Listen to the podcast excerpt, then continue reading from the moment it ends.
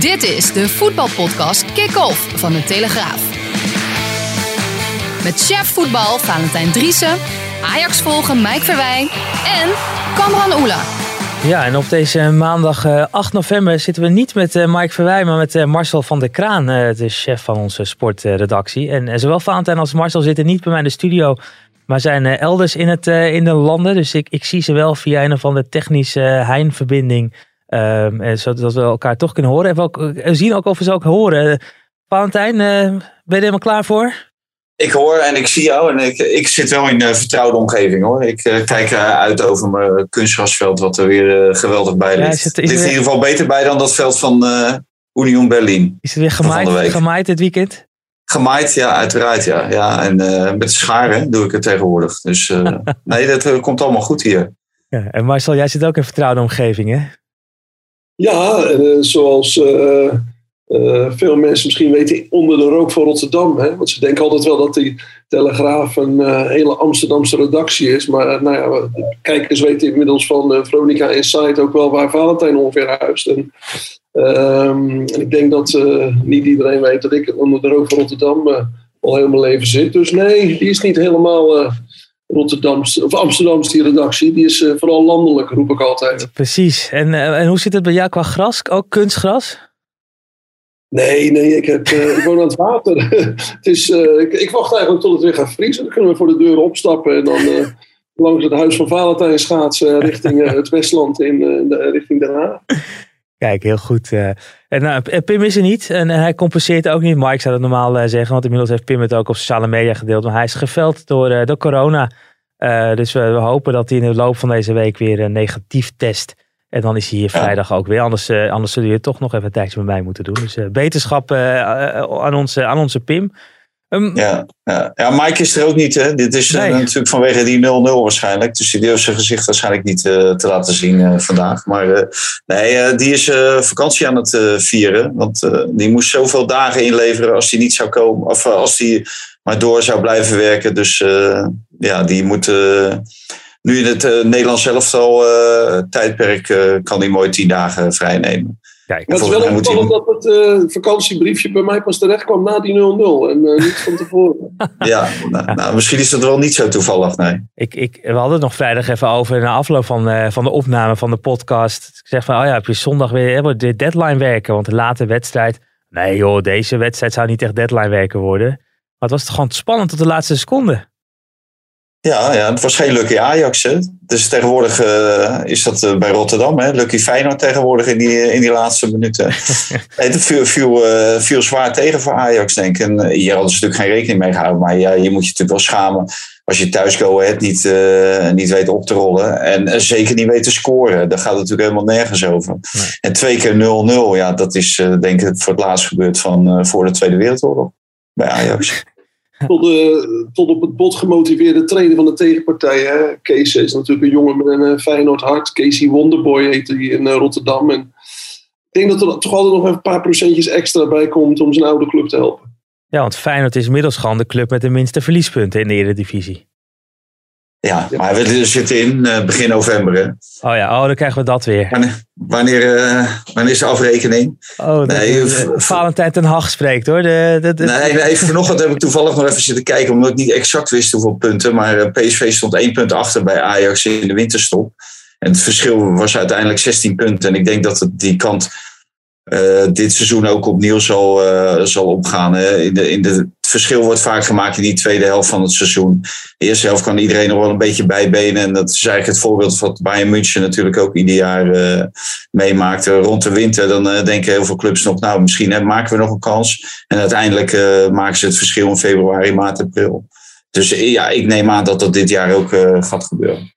Nou, ik durf die, die cijfers van Feyenoord eigenlijk niet eens te herhalen van de afgelopen jaren het verschil tussen de winterstop en uh, het eind van het seizoen. Want dan schrik je als uh, Feyenoord supporter uh, zelfs helemaal het uh, apenzuur. Want dat is al erg hoog opgelopen, inderdaad, altijd na de winterstop. Ja, dus dat, de prijzen worden pas in het voorjaar, laat in het voorjaar verteld. Laten we dan maar naar de stellingen toe gaan, anders hebben we alle, alles weer behandeld. En dan moet ik nog naar de, naar de stellingen. En laten we beginnen bij Go Ahead. Go Ahead is toch wel de smaakmaker van de Eredivisie. Oneens. Eens. Kijk. Als Ajax geen kampioen wordt, is het seizoen mislukt. Eens. volledig eens. Een blessurefaker moet kunnen. Oneens. Ja. Ja, eens. Het kan eens nodig zijn. Oh, daar gaan we het zo over hebben wanneer je dat thuis doet. Dus Cyril Desses moet in de basis. Oneens. Oneens. Darami is een miskoop bij Ajax. Wie? Darami. Ik spreek het vast wel goed uit. Ja, die, die Darami, hoe heet die? die Mohamed Darami, die is toch ingevallen? Nooit gezien. nooit gezien, nooit gehoord. Nooit van gehoord. Oké, nou. Nee. Eens. Eens. Ja, hij was zo snel. Laten we er meteen even, even over Ajax eh, dan... eh, we hebben het dan net even over. Over Ajax Go Ahead eh, door, eh, doorpraten. Je, je hebt hem niet gezien omdat hij zo, zo vliegensvlug was, eh eh, Valentijn? Nee, omdat hij, omdat hij geen, eh, gewoon niets heeft laten zien in die tijd dat hij eh, op het veld stond. Ik zag wel een bord omhoog gaan met zijn rugnummer, dat hij erin kwam. Maar Ja. daarna heb ik hem niet gezien. Dus ja, de- deze wedstrijden zijn om de jongen, voor de jongen om het verschil te maken. Daarvoor is hij gehaald.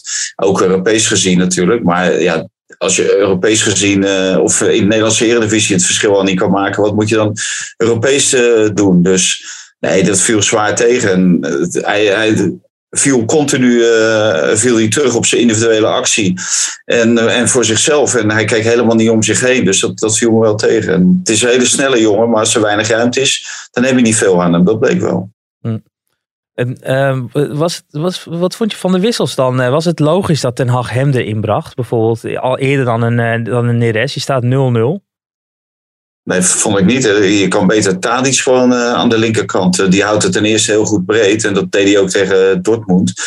En aan de andere kant, eh, Anthony, die hield het tegen Dortmund ook helemaal breed. En dan kan je, die kan je gewoon wisselen voor, Ta- voor Neres. Dat is eigenlijk eh, één om één. Maar ik, ik had ook niet verwacht dat hij zo snel met Tadic in de, in de spits zou spelen. En ik weet niet of het koppel Tadic-Haller, of dat zo goed is. En ja, dit keer konden zij geen doorbraak forceren. Dus ik denk niet dat hij snel weer terug zal vallen op deze combinatie. Maar die andere jongen die inviel, die Danilo, die, die bakte er ook niks van. Dus ja, Ajax was natuurlijk ver beneden pijl. Waarbij je moet aangeven dat eh Go Ahead een aantal keren met wat geluk wegkwam. Maar ook organisatorisch gewoon goed had staan. Die zag ze iedere keer heel goed in meebewegen. En die afstanden bleven heel klein. Alleen aanvallend eh, ja, deden ze weinig tot niets. Eh, in de slotfase nog één actie. hè. Dat had ook de, de, winnaar, of de, de winnende treffer kunnen opleveren. En toen stond onze vriend Pasveer stond er weer. Ja. Dus Ja. Dat, dat was op zich eigenlijk het enige wapenfeit van Go Ahead wat ik me kan herinneren. Pasveer had wel weer gewoon eh, de nul. Eh, De enige wapenfeit eh, noem jij het, Valentijn. Maar Marcel, ik hoorde jou toch zeggen. Go Ahead wel een beetje de smaakmaker van de Eredivisie op dit moment. Ah, kijk, als je een beetje naar de resultaten van Go Ahead kijkt. De eerste nou, zeven wedstrijden die waren natuurlijk eh, nou, niet dramatisch, maar waren niet goed qua resultaat. Eh, 1, 2, 3, 4, 5 keer verlies in de eerste zeven keer. Maar wat gebeurt, zie je nou sinds ehm, eind september? Hebben ze niet meer verloren. Eh, twee keer gelijk, drie keer gewonnen. Eh, gewonnen van, eh, van Vitesse uit. Ehm Feyenoord had het ook moeilijk in de Kuip toen. Pas na een uur werd, de- werd, de- werd de 1-0 gemaakt. In de slotfase nog de 2-0. Kees van Wonder is een man die een vrij goed stel hersens heeft. zijn ploeg heel realistisch laat spelen. En natuurlijk is iedereen beledigd eh, dat, dat, Ahead de bus parkeert. Zoals ze dat in Engeland altijd noemen. Eh, in, de- in de arena. Maar ja, daar... eh, daar, daar, daar kan je niks van zeggen. Als je Go Ahead zijn mogelijkheden ziet en, en de mogelijkheden van Ajax. Dat is echt een, een enorme miljoenenbusiness tegen een kruidenierswinkel. En eh, bij Ajax kunnen ze heel, eh, heel lang mopperen. Maar er gaan nog wel een paar ploegen zo, zo spelen. Hè? Je het moeten, moeten afbreken. Zoals Manchester City en, eh, en eh, Chelsea dat doen in de, in de Premier League. Waar ze ook eh, de bus parkeren. Ja, ik vind ook dat Ajax mag zeker niks, eh, niks eh, klagen. Want kijk, eh, zij moeten gewoon naar zichzelf kijken en nooit naar Go Ahead. Alleen, dat, het ging over Go Ahead. Wat vroeg je nou ook weer precies in die, met die stelling? Of de smaakmaker of zo, hè? Ja. Ja, kijk, de, voor mij zijn er gewoon drie smaakmakers. En het zijn eigenlijk die drie clubs uit de eerste divisie. Eh, NEC, Cambuur en, en Go Ahead. Die doen het gewoon alle drie heel erg goed. En twee daarvan staan zelfs in het linkerrijtje. Maar dat is niet Go Ahead. Dat zijn eh, NEC en Cambuur. Dus, eh of NEC. Voordat ik dadelijk weer allerlei eh, mailtjes moet beantwoorden. Maar, die van Go Ahead, hè, die spelen nu tegen Groningen thuis. dan tegen Willem II. Twente. Dan hebben ze NEC nog voor de kerst. ja, dan ook nog een redelijk aardig programma. Dus pas één kraken nog. De dag voor kerst is spelers tegen PSV. Ja, maar ik vind wel, jij, jij noemt dat zo, die, uh, daar hebben ze natuurlijk toch vaak veel meer moeite mee als ze het spel moeten maken, hè, dit, soort, dit soort clubs. En dat zie, zag je ook bij Zwolle, is dat wel een heel ander verhaal. Uh, onze grote vriend Art Langelen, uh, de onvolprezen opleidingschef van de KNVB geweest, die met Zwolle zwaar onderaan staat en volgens Van Aanegem derde klasse amateurvoetbal, amateurvoetbal speelt. Wat, daar zit hij niet ver naast trouwens. Maar die deed het heel leuk tegen AZ. En ze deden het leuk tegen PSV. En dan moesten ze het spel maken tegen Cambuur. Ja, dan bakten ze er gewoon weer niks van. Je, je ziet bij die clubs toch wel veel moeite om het spel te maken. En ja, dat, dat hoef je natuurlijk in de arena niet. Maar het blijft natuurlijk knap als je daar, uh, als je daar gewoon een punt weg, uh, wegneemt. Want hetzelfde Cambuur, uh, ja, die krijgt daar met 9-0 op zijn kloten. Ja, ze hebben natuurlijk... Maar we kunnen wel stellen dat Kees van Wonderen voorlopig een uh, betere trainer lijkt dan uh, Art Langelo dus. Ja, dat wel. Dat wel. Ja. ja. Maar dan ben je nog wel snel hoor. Ik, ik, zoek nu even het lijstje af. nee, in de Eredivisie, nee, nee. Daar zie ik geen uh, slechtere trainer dan Art Langelo. Nee. nee. En dat Go Ahead heeft natuurlijk ook wel een paar, paar, volgens mij een paar thuiswedstrijden gehad. Vorige week nog. 3-1 achter en uiteindelijk 4-3 winnen in blessuretijd. En een paar weken terug uh, stonden ze geloof ik uh, ook achter. Of, of stonden voor mij met tien man. En scoren ze nog diep in de blessuretijd. Dus eh, weliswaar misschien in de arena was het gewoon echt de bus parkeren. Maar ze hebben natuurlijk ook wel echt veel doelpunten gemaakt. Zeker in thuiswedstrijden. Ja, nou, het, le het, leeft wel daar natuurlijk in, in die Adelaarshorst. En iedereen uh, ja, geeft hoog op van, uh, van de sfeer daar. En de ouderwetse voetbalsfeer. En, en dat is ook zo. Jammer genoeg liep het uh, fout in die wedstrijd tegen Pek Zwolle. toen een stelletje onverlaten weer allerlei persooi op het veld moest gooien. Maar voor de rest is dit, is dit natuurlijk de sfeer die je graag ziet in alle stadions.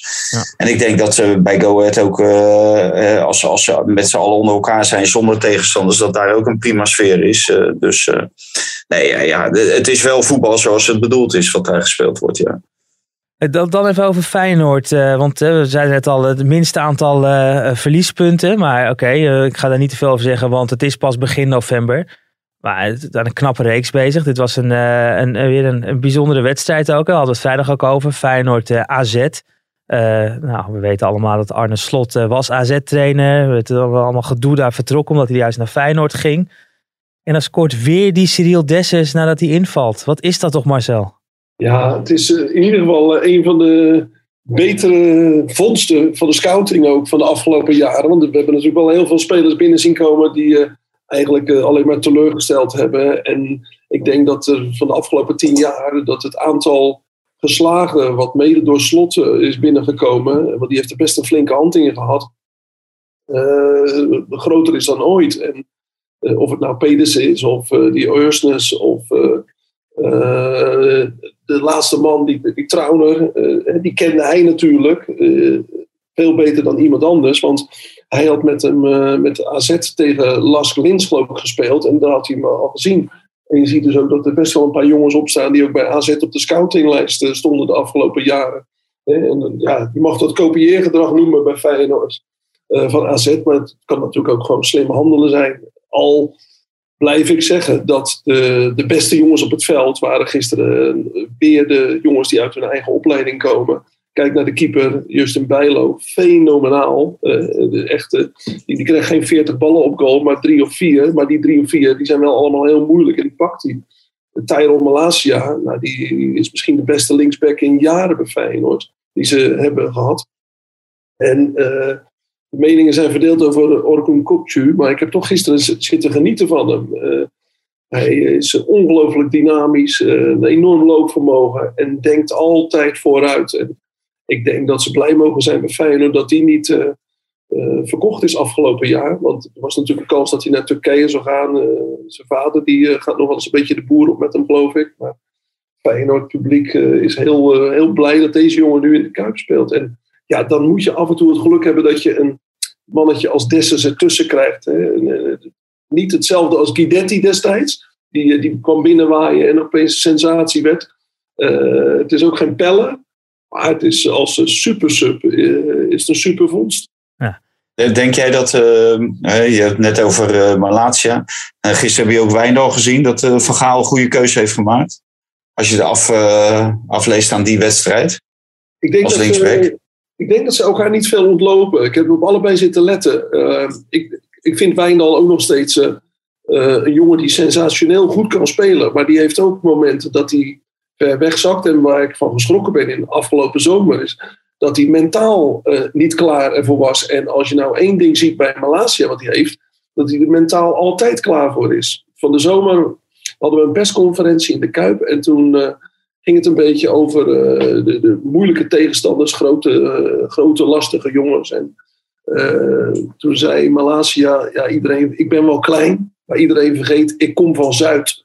Ja, en dat zijn toch die straatvoetballers die bij Feyenoord worden opgepikt, die vanaf hun zesde of zevende vier keer per jaar tegen Ajax spelen in de competitie, in de jeugd, die naar allerlei internationale toernooien gaan, waar Ajax en Feyenoord extreem veel worden uitgenodigd in het buitenland. En zo'n Malasia, die is van de duivel niet bang. Ja, die is 1 meter, uh, wat is die, 62 per dag, ineens hoe groot die is. Maar die, je ziet dat hij tegen iedereen erin kleunt. En die heeft die straatmentaliteit. En dat is wel een voordeel als je altijd maar voor 50.000 man in de Kuip speelt. Als je, als je die, die straatvoetbal ja, mentaliteit hebt in je spel. Dat zie je ook. Hè. Hij durft het maar heel lang bij zich te houden, de bal. En komt er altijd weer uit. Durft altijd een voetballende oplossing te zoeken. Ja, dat is misschien wel het voordeel als je in een nationaal team moet spelen onder druk. Ja, ja, dat zei advocaat ook. Hè. Hij, ook uh, letterlijk op het veld, als hij onder druk komt te staan, dat hij er altijd uitkomt. En als je daarop gaat letten, dan, dan is dat inderdaad zo. En, ja, hij heeft natuurlijk ook niet voor niks uh, gewoon Haps uit de basis verdreven. Hij heeft er zelfs uh, voor gezorgd dat hij getransfereerd moest worden, omdat hij daar toch geen enkele uitzicht meer had op, op speeltijd Haps. Dus wat dat betreft uh, is het wel duidelijk dat hij uh, natuurlijk wel wat in zijn massa heeft. Maar ik, ik ben benieuwd hoe dat verder gaat. Omdat ik hoorde dat Wijndal die heeft een, een gesprek gehad met Louis van Gaal. En nu word ik gebeld door iemand uit Noord-Brabant. Uit Geelze, maar die ga ik natuurlijk niet opnemen. Nee.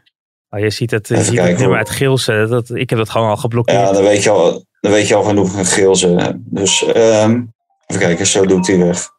Dacht ik, ja. Um, of was ik gebleven? Uh, nee, ja, dat wij nou een gesprek heeft met Vergaal en dat er toch nog wat verbeterpunten zijn. Dus, uh, dus ja, die, die zal aan de bak moeten. Wil die uiteindelijk Malatia weer kunnen verdringen in de selectie van het Nederlands Waar overigens Daley Blind natuurlijk gewoon eerste, eerste man is zoals linksback. Ja.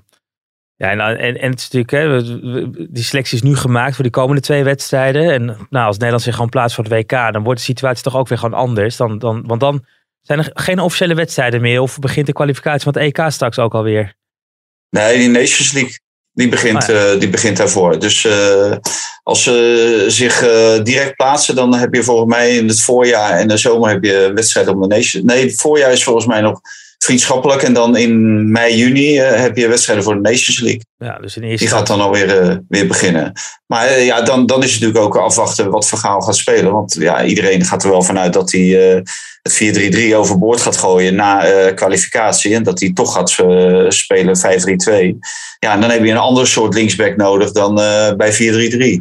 Ik denk niet bij 5-3-2 dat uh, Daley Blind linksback komt te spelen. Dat heeft hij wel gedaan bij het WK in 2014.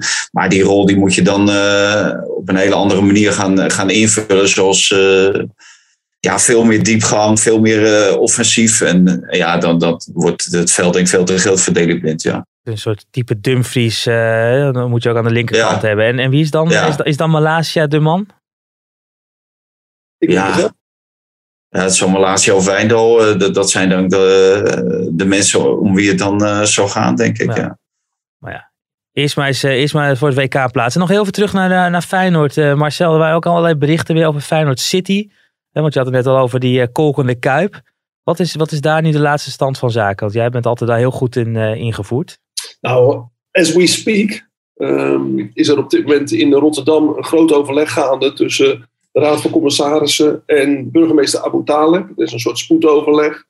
Um, ja, het project zit in een moeilijke fase en dat is eigenlijk alleen maar, of grotendeels door de enorme stijging van de bouwprijzen. En daardoor is het hele project een beetje in de problemen gekomen hebben natuurlijk afspraken gemaakt met de bouwer, dat is BAM. En BAM heeft steeds gezegd dat het voor 441 miljoen gebouwd kon worden. En natuurlijk zat er een marge in de bouwkosten en de bouwprijzen.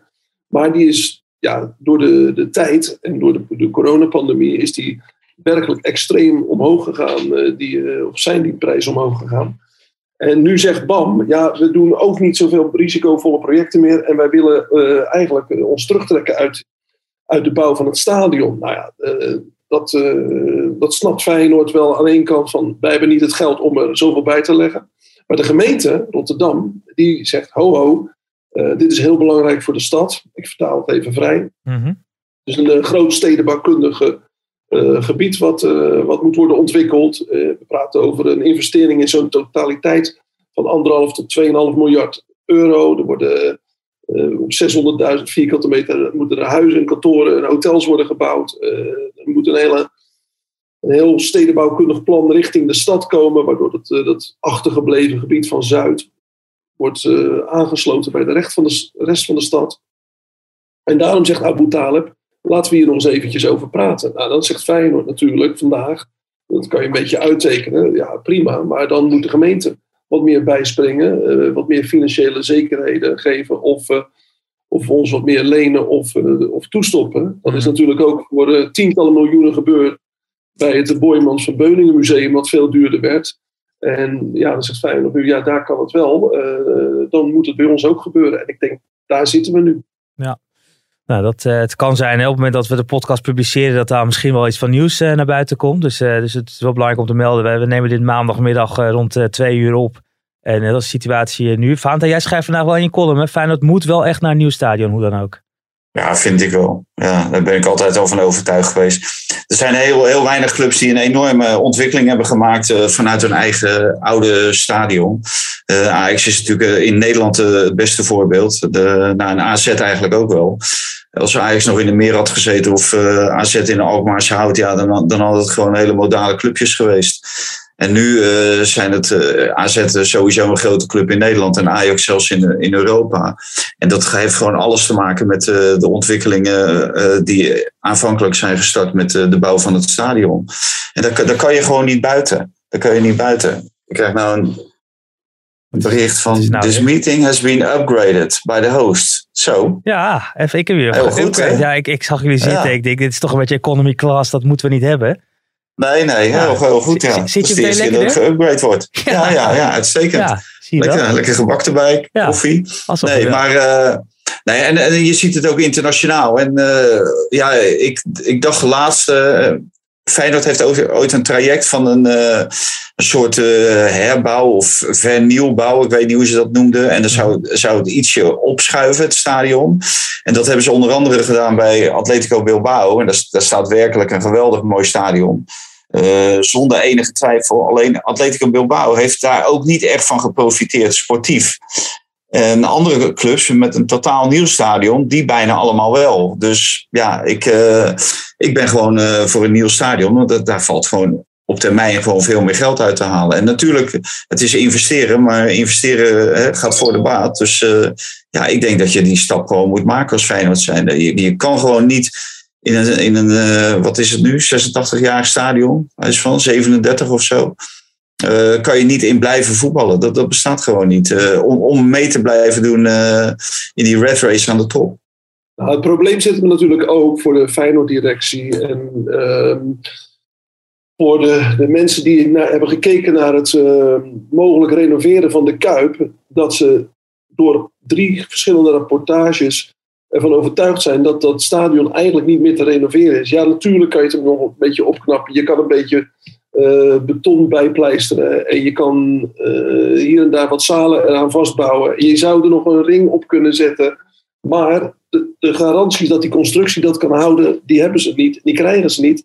En een veel groter probleem is, en dat, dat erkent iedereen, het is niet te financieren. Er is natuurlijk geen bank die 200 miljoen gaat lenen voor het uh, renoveren van zo'n oud stadion.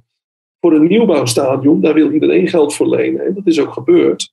Dus daar zit ook echt een, een groot probleem. Iedereen blijft roepen van ja, voor 200 miljoen kan je het stadion renoveren. Dat is gebleken uit alle rapportages dat dat niet kan. En dat heeft de vorige directie, de vorige raad van commissarissen gezien. En dat is uit allerlei bouwonderzoeken gebleken.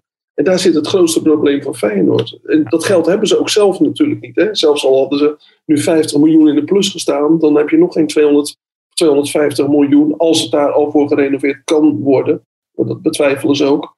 Om dat uh, te laten plaats hebben. En daar zit denk ik de crux. En dus weet de gemeente Rotterdam ook van, joh, doe het nou. Uh, ga er nu mee aan de slag, want anders kan je de eerste 20, 30 jaar, hoef je bij ons ook niet meer aan te kloppen voor geld. Het is toch, het is toch altijd, als je zelfs uh, als je je eigen huis uh, gaat verbouwen en uh, zeker een, een heel oud huis, dan kom je, is het vaak van pissenbed en kakkenbed. Nou, en dat zou hier in dit geval ook gewoon zo het geval zijn. Of pissenbed naar kakkenbed? Ik, ik, pissenbed naar kakkenbed, ken je die niet? Nee, die, ik leer weer bij. Tegels, tegeltjes uit, uit het Westland, denk ik dan. Maar je, je wordt er meest niet beter van en er komen allerlei allerlei uh, onvoorziene kosten bij, uh, ja, waar je gewoon niet doorheen kan kijken op het moment dat je een, een, de oude boel gaat opknappen. Dus uh, ik denk dat, dat, ja, dat je dat niet, niet moet willen ook. En ik, ik begrijp de emotie wel, maar het stadion blijft gewoon staan, alleen wordt niet meer ingevoetbald door Feyenoord. Ja, weet je wat wel grappig is ook? Dat er natuurlijk in dit hele dossier al jaren een soort zwarte pieterspel is ook. Hè? Tussen de media, de ene krant zou voor zijn, de andere krant is tegen. Ehm, wij komen natuurlijk in een fase, wij zijn niet meer de jongste. Wij zullen dat uh, de meeste jaren niet meer in dat nieuwe stadion uh, zitten. Of, en ook niet meer in de Kuip. En de Kuip is natuurlijk een fantastisch stadion. Hè? Dus, dat ervaren we elke wedstrijd weer. Maar waar het om gaat natuurlijk is dat je wil dat Nederland zoveel mogelijk topvoetbalclubs heeft. Die in Europa kunnen spelen. Die grote wedstrijden kunnen organiseren. Die zelf meedoen aan de top. En als Feyenoord uiteindelijk door een, uh, door een nieuwbouwstadion en, en, meer mogelijkheden zou krijgen, commercieel en financieel erop zou vooruit gaan, dan is een nieuw stadion alleen maar beter. Als de Kuip je blijft limiteren, uh, blijft beperken in je mogelijkheden, ja, dan is dat niet goed voor de toekomst. Alleen dat is een toekomst die wij misschien niet eens meer meemaken. Uh, dat is meer voor je, voor je kinderen of je kleinkinderen. Het enige wat je wel moet zeggen van Feyenoord supporters, uh, zo'n Conference League, die uh, benaderen ze gewoon als een Champions League plus. Als je ziet hoe ze tekeer gaan tegen Union Berlin of weet ik wat voor kleine tegenstanders er allemaal rondkomen, dan lijkt het alsof ze tegen de top van Europa aan het spelen zijn. Dus nou ja, als ze, als ze daar genoegen meenemen en dat ze Union Berlin op een gelijke hoogte schalen als de komst van Juventus uh, bijvoorbeeld, of Bayern München, ja, oké, okay, dan, dan kan je lekker in, in het Kuipje blijven spelen. Ja, nou, hoe dat met het stadion gaat, dit is het, een compliment uh, wordt, wordt wel afgerond. Dat wordt niet als compliment ervaren, denk ik, door de Feyenoord-fans. Maar, nee, dat denk ik ook niet. Nee, nee, nee. Maar nou, dit, in ieder geval al een jaren slepende kwestie, zoals je ook terecht net aangaf, Marcel. Maar we gaan zien of het hoe lang het nog doorgaat, of het, het toch wel snel meer duidelijkheid uh, gaat komen. Laten we toch nog even naar een ander moment van het uh, weekend gaan. Ik zei het met de stelling al. Of je wel eens een, of wat je vindt van blessures faken. Dus doen alsof je een blessure hebt. Uh, Fanta, jij bent echt tegen. Maar zal jij, jij vindt dat wel kunnen. Hè? Af en toe moet je wel ja, even fijnsen dat je een blessure hebt. Doe je dat wel eens? Ja. Het is, weet je, het is zo'n oude truc die denk ik de helft van de keren door de mensen niet eens wordt gezien. Bij basketbal kan je een uh, time-out vragen. En, uh, bij, bij nog meer sporten. En bij, bij voetbal niet. Nou ja, ik denk dat er heel veel trainers afspraken hebben met hun spelers. Van joh, als er even een, een, probleemfase komt. Dan gaat de keeper even liggen. Of de rechtsback die, die houdt wat langer kramp. En dan kunnen we eventjes even overleggen. En ach, als dat bij een hele korte periode blijft, vind ik het prima. Het interesseert me niet zoveel of, de, of die wedstrijd 30 seconden stil ligt. Dat ligt hij door de VAR soms drie minuten. Maar wat dit gebeurde nu ja. bij, bij Vitesse Utrecht. Hè? En uh, Haken die gaf dat aan, uh, aan, de, aan de keeper, aan Paas. Uh, alleen wat je zegt, hè, meestal heb je niet door. Maar in dit geval was het toch wel heel opzichtelijk duidelijk. Dat we heel veel luisteren wat hij zelf, de hoofdrolspeler, daarover te zeggen had. En dan zie ik op een gegeven moment in de 35e minuut komt er toch een stukje toneel uh, bij kijken. Ja. Dan wordt er naar jou geroepen, doe maar eens even of je last van je kuiten hebt of van je been. Ja. Dat je ja. toch wel eerlijk toegeven inmiddels of niet? Uh, ja, ik moet zeggen, ik voelde wel een klein beetje. Oh ja, je ziet het nu. Ja, ja, nee, helaas, het staat op band, op ja, beeld. Ja, nee, dus ja, weet je ja, het, het stond tactisch denk ik niet helemaal top. Dus ja, de trainer voelt zich genoodzaakt om, om een wissel daarin tactische omzetting te zetten. Dus ja, dan ja, dan kan het gebeuren. Hij probeert nog te zeggen, ja, ik voelde wat. Oh, nou, nou, het is gewoon te zien. Ja, ja maar net wie zegt, dan moet je natuurlijk je mond houden. Als je ernaar gevraagd wordt, dan uh, geef het dan gewoon toe. die wedstrijd is al gespeeld, dus uh, je krijgt er geen uh, schorsing door. Maar dan uh, proberen ook nog een toneelstukje op te voeren. Ja, dat moet al helemaal niet. Ja, voor mij, voor mij hoeft het niet. En uh, nou, gelukkig heeft het uh, ook geen klote geholpen bij Utrecht. Want die hebben gewoon verloren. En volgens mij Danny Buis, die had het ook een keer gedaan. Die verloor daarna. Of tenminste, die verloor die wedstrijd ook gewoon. Het is wel zo dat die trainers, nu het publiek natuurlijk weer terug is, soms hun spelers gewoon niet kunnen uh, kunnen bereiken op het veld. En ja, er zijn wedstrijden waar je, je misschien toch wel wat uh, wil doen. Maar je kan natuurlijk ook gewoon even een korte speler naar de kant toe roepen. En zeggen van joh, uh, roep even dat Jantje of Pietje even drie meter naar rechts moet. of twee meter naar voren. En dat, dat kan je ook op zo'n manier oplossen. Er hoeft voor mij geen overtreding voor te faken. Jantje die ging ooit naar zijn eerste Celtic Glasgow Rangers wedstrijd. En als trainer van Celtic. En die had een heel uh, tactisch plan en die had allerlei omzettingen bedacht als dit of dat gebeurt. En toen was die wedstrijd begonnen. En toen wilde hij die eh, aanwijzingen doorgeven aan zijn spelers. Maar die had nog nooit een Rangers Celtic uh, live meegemaakt in het stadion. En die kon nog niet eens zijn linksback die vlak voor zijn dugout speelde bereiken. Laat staan zijn centrale middenveld. En die wist niet wat hij meemaakte. Die heeft dus tot de rust ook bijna niets kunnen doen. En die heeft uiteindelijk met wat afspraken met een van zijn spelers uh, geregeld dat hij, als er wat moest veranderen, dat het uh, uh, even alleen maar via hem kon. Want hij kon, hij kon helemaal niet zeggen. En dat is inderdaad wel grappig natuurlijk. Tegenwoordig in, in de Kuip kan je ook niet veel, veel meer roepen. Want daar, daar staat Slot zich de, de, long uit zijn lijf te, te gillen. Dat deed ik advocaat ook. Die floot alleen op, op, op zijn vingers. Maar anders lukt het niet. Ja, maar bij Feyenoord is het natuurlijk heel makkelijk voor een trainer. Die moet gewoon Dessers brengen. Ja, moet hij in de basis? Daar los je alles mee op. Maar moet hij in de basis? Nou, de volgende thuiswedstrijd moet hij zeker in de basis. Want dat is tegen Pex Volle. Tegen onze vriend Art Langelen. Dan zal hij er nog wel zitten. Die uh, zal nog niet vervangen zijn door Jaap Stam. Denk ik. Op dat uh, ogenblik. Dus uh, dan kan je ook met vijf spits, vijf spitsen spelen. Maar, maar, maar, maar dan scoort hij natuurlijk. Hij scoort alleen als hij invalt natuurlijk. Je hebt, je bepaalde spelers die, die blijven gewoon uh, de status van supersub houden. En uh, ik denk dat bij hem ook. En de supporters die hebben, van Feyenoord hebben dat ook al helemaal in hun hoofd zitten. Want je hebt toch gehoord welk rugnummer hij volgend jaar krijgt? 92. Nee, nee. 92 willen ze dat hij op zijn shirt gaat. Ja. Hij heeft nu hetzelfde nummer als Max Verstappen. Hè. Hij, als hij erin komt, dan is hij meteen uit de startblokken. En bij de eerste bocht is hij uh, Hamilton en, en, en Bottas al voorbij. Maar ze willen nu dat hij met 92 gaat spelen, omdat hij altijd in de 92e minuut scoort.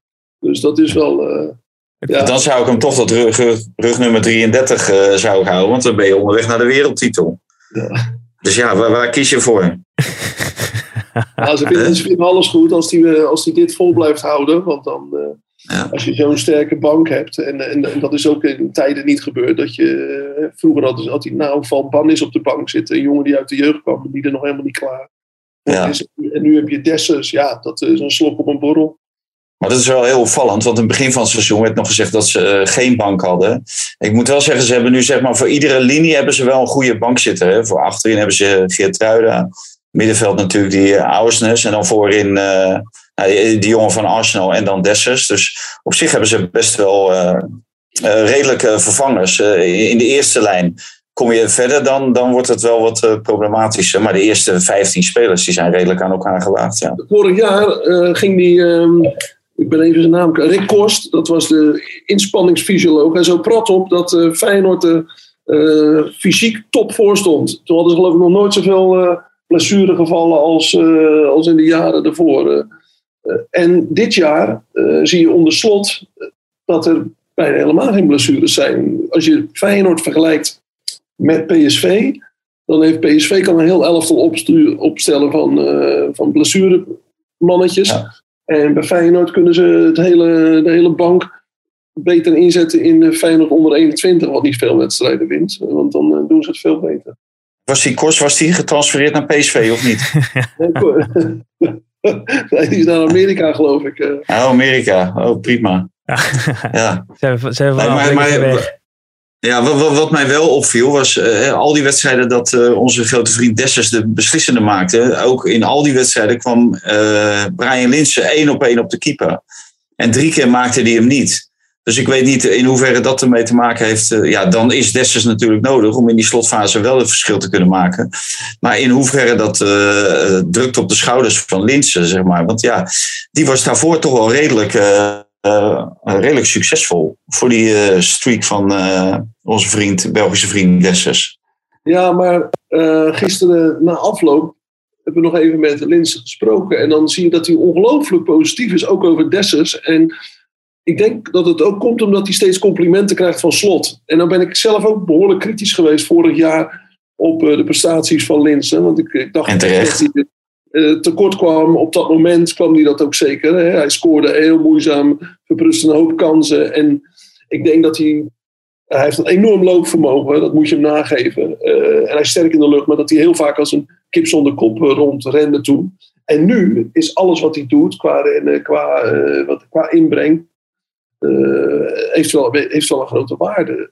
En dat ziet Slot ook. Hij, hij loopt echt de verdedigers van de tegenpartij helemaal kapot. Ja. En op het moment dat, dat Dessus erin komt, ja, dan, dan, dan komt Dessus met nieuwe energie. Dan is uh, Linse die uh, is eraf gegaan met zijn tong op zijn schoenen. En die heeft echt zijn werk wel verricht. En ja, op de een of andere manier is dat wel een uh, grappige formule op dit moment bij Feyenoord. Ja, ja, zeker. En, maar die, die eerste bal van Dessus, die, die die miste... Kwam, kwam dat nou door die aansteker, dat, wat op het veld lag? Ja, ja, ja, ja. ja? De, de tv-beelden hebben laten zien dat die bal die stuit dus op die aansteker. En die maakt een hele rare, uh, een tegennatuurlijke wending, maakt die bal. En hij wil hem eigenlijk gewoon rustig binnenkant voet inschieten. Ja, en, misschien, misschien een reden om eh, niks meer op het veld te gooien. Ja, gewoon niets op het veld zou je zeggen, toch? Ja. Want dat, dat was weer... mensen die zeggen, het zou karma geweest zijn uh, voor Feyenoord, als, uh, voor de supporters, als, uh, als het 0-0 was gebleven. Hè? Dan, ja. als hij daardoor die bal had gemist. Ja. Nou, laten we niet te veel aandacht weer aan die supporters besteden. Want nee. er werd weer nodig het, het, veld, het veld opgegooid. je had het even net over Max Verstappen. Toen, toen geloof ik heel Nederland naar de voorbeschouwing van Max uh, zat te kijken, werd er in de, in de arena trouwens afscheid genomen van uh, Matthijs de Licht. Ik geloof dat hij al jaren weg is bij Ajax, maar dat uh, was er nog niet van gekomen schijnbaar. Dus dat was, dat was nu. En ja, het, het, viel op dat Mark Overmars daar nog iets, iets, iets vreemds zei over wat, daar, wat daar gebeurde. Laten we even luisteren. Je was denk ik 17 toen of 18 en je had zo'n mening en een bewijsdrang dat je ook nog eens met tips kwam van mij. Van die moet je halen, en ik denk dat we nog één tip van jou gaan opvolgen binnenkort. Maar dat houden we even tussen ons. Ja, dus, dus die, die, die licht die was als 17, 18-jarige altijd alweer bezig om tips te geven. Wie ze allemaal moesten halen. Uh, op zich wel grappig om, dat, om dat te horen. Dat een gozer van 17 zegt, hey, moeten we die halen. Maar hij heeft dus nog een tip. Waarvan Overmars zegt, ja, dan gaan we binnenkort, halen we die misschien wel. Wie zou dat zijn? Ik zou haast zeggen, Valentijn voorspelt. Uh, wie, wie, wie, wie, wie ja, ja, ja, ja. Nou, ik wil best wel voorspellen. Alleen ik vraag me af of hij die tip nou nu heeft gegeven. Of uh, toen de tijd dat hij ook heeft gezegd van uh, haal Deli Blind. Maar la, la, laten we veronderstellen dat dat een tip van de afgelopen tijd is geweest. Ja, dan moet je denk ik toch kijken naar ex-Ajaxide met wie hij omgaat. Of met wie hij contact heeft. En dat hij die eigenlijk op het doodspoor zit. Ja, dan kom je heel snel bij Donny van der Beek. Misschien dat hij, uh, dat hij met Donny van der Beek gesproken heeft. En uh, dat hij weet dat hij uh, graag terug wil naar Nederland. vrouwtjes in verwachting las ik. Dus nou, vrouwtje lekker bij, bij de vader, dicht bij de vader en moeder. Die, vader, lekker die, die vader vliegt niet, die vader vliegt niet even naar Engeland, weten nee, we. Nee. nee, ook dat. Ook ja. dat. Dus wie, wie zal het zeggen? Dus dat, dat, hij misschien heeft gezegd, joh, probeer die Donny van der Beek terug te halen naar Ajax. Maar dat kan Overmars toch ook wel zelf bedenken? Daar heeft hij toch niet uh, Matthijs de Licht voor nodig voor die tip? Nee, nee, nee, nee, nee daar, daar heb, je, heb je gelijk in. Maar in ieder geval, uh, de nieuwe technisch directeur van Ajax, die is bekend. Dus als Overmars uh, eventueel wel naar Newcastle zou vertrekken, dan kan je de licht ophalen. Misschien dat dat een hele goede technisch directeur is dan. Ja. Goede vervanger. Het, in, in, Britse media, voor wat het waard is, wordt, wordt wel geroepen dat uh, Overmars gewoon weer blijft uh, bij Ajax. Maar ja, dat is weer. je, je, leest, je leest alles. En die buitenlandse media moeten we nooit te serieus nemen, hoor ik altijd in deze podcast. nee, nou ja, Marcel heeft goede contacten in, in Engeland. Misschien dat hij er wel wat meer van, van heeft gehoord over dit, dit verhaal. Nou, bij Newcastle hebben ze op dit moment, geloof ik, vijf kandidaten de revue laten passeren. Maar er is nog geen enkele beslissing gevallen. En het uh, grappige is dat afgelopen week uh, de Daily Mail, dat is echt toch wel een van de, de grootste en meest serieuze Engelse kranten, die het voetbal in elk geval ongelooflijk goed volgen met heel veel ja, ervaren journalisten. En die hadden een enorme kanaar, want die hadden natuurlijk aangekondigd dat Unai Emery van Villarreal naar Newcastle zou gaan. Dat was de nieuwe trainer, die ging de, die dag uh, de, uh, zijn contract tekenen. Hij zou ook aan de spelers worden voorgesteld. Hij zou bij de wedstrijd van het afgelopen weekend al op de bank zitten. Nou, en wat gebeurt er? De dag dat ze het publiceerden zegt Unai Emery, ik ga helemaal niet weg. Ik heb het team prima naar mijn zin bij Villarreal. En ik heb een contract hier en dat dien ik uit. En ik ben niet een nieuwe trainer. Dus je ziet dat niemand weet op dit moment wat, exact wat die Arabieren willen. En er zitten allerlei advocaten, mensen tussen, die, die, die tussenpersonen, die trainers, uh, technisch directeuren benaderen. En de uiteindelijke klap moet gegeven worden door die ene sheik. En die, die laat zich adviseren door al dit soort mensen. En uh, niemand weet wie er werkelijk aan de touwtjes trekt op sportief en technisch gebied. Ja, er zit wel haast bij, want voor je het weet uh, spelen ze volgend jaar met een divisie lager. Want uh, voorlopig uh, de moeite om een beetje uit die onderste regionen te komen. Hè? Ja, dat is natuurlijk echt een, een probleem voor Newcastle. Ze staan dus inderdaad één na onderste. al wekenlang. En er, je kan er geld in pompen. Maar als dit elftal toevallig bij de onderste drie eindigt, dan is het uh, geen aantrekkelijke positie voor welke trainer in Europa dan ook om in de eerste divisie uh, van Engeland, hè, de Championship, te beginnen. Uh, tenzij je echt helemaal gek bent van geld en alleen maar voor die, die 8 of 10 miljoen jaarsalaris daar naartoe gaat. En er zijn er nog genoeg van, hè, maar de echte grote trainers, of het nou Conte is of Zidane, noem ze allemaal maar op, die gaan alleen maar naar de topclubs. En ik denk dat dat je Ten Hag ook niet kan strikken als je tegen hem zegt morgen uh, Championship of Champions League. Uh, dan, dan weet hij het wel. Dan blijft hij hmm. bij de Champions League.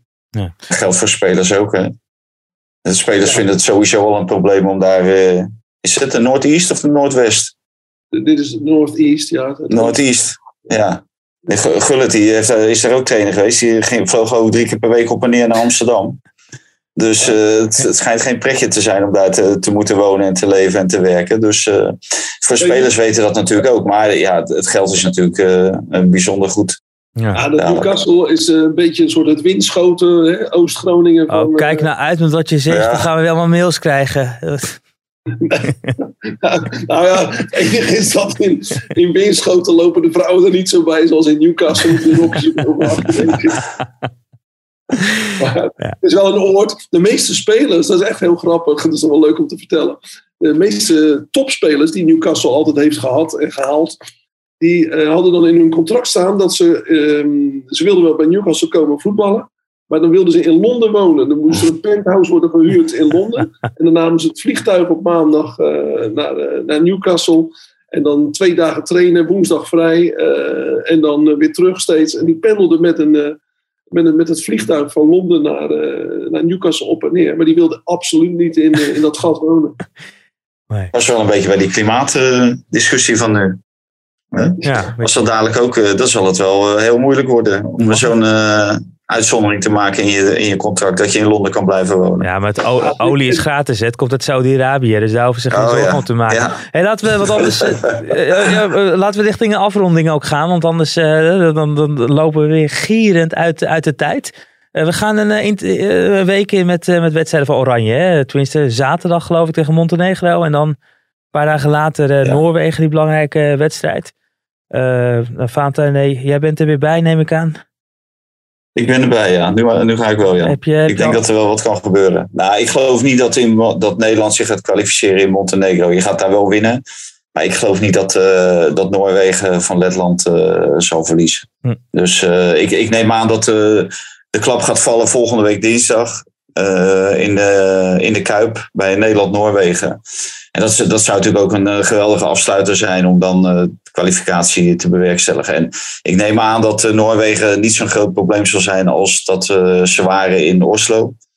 De Noorden. Want ja, toen deed Haaland natuurlijk gewoon nog mee. En die is er niet bij. dat is natuurlijk wel de man die het verschil kan maken bij, bij Noorwegen. Dus normaal gesproken moet dat appeltje eitje zijn. En, en dan kan Vergaal zich op de borst kloppen dat hij het Nederlands elftal naar het WK heeft geloodst. Wat natuurlijk ook de normaalste zaak van de wereld is met dit soort tegenstanders in de pool. En, en wanneer is de eerstvolgende confrontatie tussen de heer Dries en de heer Van Gaal? Nou, die kan al een hele tijd op zich laten wachten. Oh? Toch? Ja, is er, uh, ja je bent afgelopen ja, ik, weken sta je steeds achter Van Gaal. Uh, dus. Ik zoek de confrontatie niet. En, uh, morgen dan is de persconferentie. En nou, ik, ik heb wel een vraag voor hem. En dat gaat natuurlijk over pasveer. Eh, volgens uh, Erik ten Hag uh, de tweede beste doelman van Nederland. Of in ieder geval met een Nederlands paspoort. Achter Maarten Stekelenburg. Nou ja, die heeft bedankt voor Oranje. Maar zijn pasveer zit er niet bij. Terwijl hij natuurlijk wel een hele goede periode nu doormaakt bij Ajax. En aanvankelijk in de eerste selectie van Van Gaal zat pasveer wel in de voorselectie. Die viel toen af. Dat was begrijpelijk, want hij zat op de bank. Speelde niet. Maar nu de laatste tijd doet hij natuurlijk uh, uitstekend. Dus je zou verwachten, hè, als je kiest voor je beste keepers, dat hij erbij zit. Maar uh, nee, er is geen plekje voor hem ingeruild. Dus nou, dan ben ik wel benieuwd wat de afweging daarvan, uh, welke afwegingen hij daarvoor heeft gemaakt. Ja. Dus ik kan zich voorbereiden op die vraag. Pas Er hoeft ook geen confrontatie te worden. Nee, nee, kan hij gewoon antwoorden. Dat is gewoon terechte kritische vragen. Moet hij gewoon antwoord op geven. Ja, ja. lijkt mij ook. Ja. Maar ik stel alleen maar een terecht kritische vraag. Oh ja, dat, dat is natuurlijk. Oh ja, dat, dat denkt, dat denkt uh, de heer Van Gaal soms anders over, toch? Ja, ja, ja, ja, ja. Ja, ja die ziet ook allemaal complotten erachter en zo. dat dat op een bepaalde manier. De tweede keeper is, joh. Die Bijlo, uh, die blijft uh, de komende tien jaar staan. Ja, die, ja, die, die laatste... zeker als hij zoals gisteren keepte. Dat was werkelijk geweldig. Ja, ja. Die red je gewoon. Maar in, in Berlijn had hij ook al een wereldredding. Dus, en hebben gewoon een uitstekende uitstraling. Alleen bij, bij opstootjes moet hij gewoon in zijn goal blijven. Moet hij niet het hele veld over rennen. Ik kan beter zijn vader sturen. Oh? Wil hij zijn vader zien? Nou, nee, nee die, die vader die, uh, die regelde meestal nog uh, bij Lo Senior wel, wel uh, wat opstootjes kon hij wel aardig oplossen als harde kernsupporter. Dat was eigenlijk best vermakelijk. Die heb ik heel mijn leven in, in Europa wel achter de Feyenoord aanhang zien, eh, of met de Feyenoord aanhang mee zien struinen. Echt een diehard Feyenoord supporter. Hm. Ja, maar wel mooi. Die, stond ook te dansen in die Trevi Fontein. Was hij dat? Nee, nee, nee, nee, nee zeker niet. Nee, dat deed ah. nee, nee. nee eh, ik denk al vanaf de dag dat zijn zoon in beeld kwam bij het eerste, is die, eh, is die best rustig.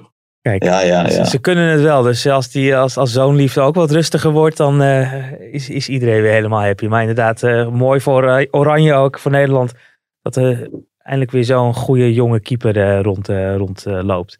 heren, we, zijn geloof ik alweer bijna een uur bezig. En we zouden het rond de half uur houden. Maar ja, het, het, al die anekdotes, al die verhalen. Veel over, veel over Feyenoord gegaan. PSV hebben vandaag een beetje overgeslagen. Dat komt ongetwijfeld de volgende keer wel. Iedereen geblesseerd. Ja, voor wie moet je het hebben? niet over geblesseerde spelers hebben. Nee, nee. En dat zijn echte blessures. Wij praten alleen over neppe blessures. Ja. ja je hebt die telefoon uit Schilzerij Noord-Brabant niet opgenomen. Hè? Dus misschien was daar wel een PSV. ja. Enthousiaste PSV-fan die me van hart onder de riem wil steken. Nou, uh, Valentijn, succes uh, weer met het uh, ja. knippen van, van, je, van je kunstgras met de schaar. Dat, ja, heel goed. En, dat goed komen. Helemaal goed. nou, daar, daar, hebben, daar komt Schilzerij alweer binnen, hoor ik. nou, ja. Marcel, ook bedankt. U weer bedankt voor het luisteren komende vrijdag. Heftige boodschap Dolberg. Oh?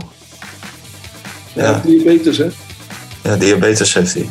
Oh. Dus ja. dat komt nu binnen. Dat, dat komt, ja. Oh ja, nou, dat is inderdaad wel heftig. Maar, uh, vrijdag, sluit maar af. Vrijdag zijn we er weer en dan gaan we het ongetwijfeld heel veel hebben over Oranje. En dan gaan we eens even ook uh, terugluisteren wat Van Gaal te zeggen had over het niet selecteren van Pasveer. Tot dan.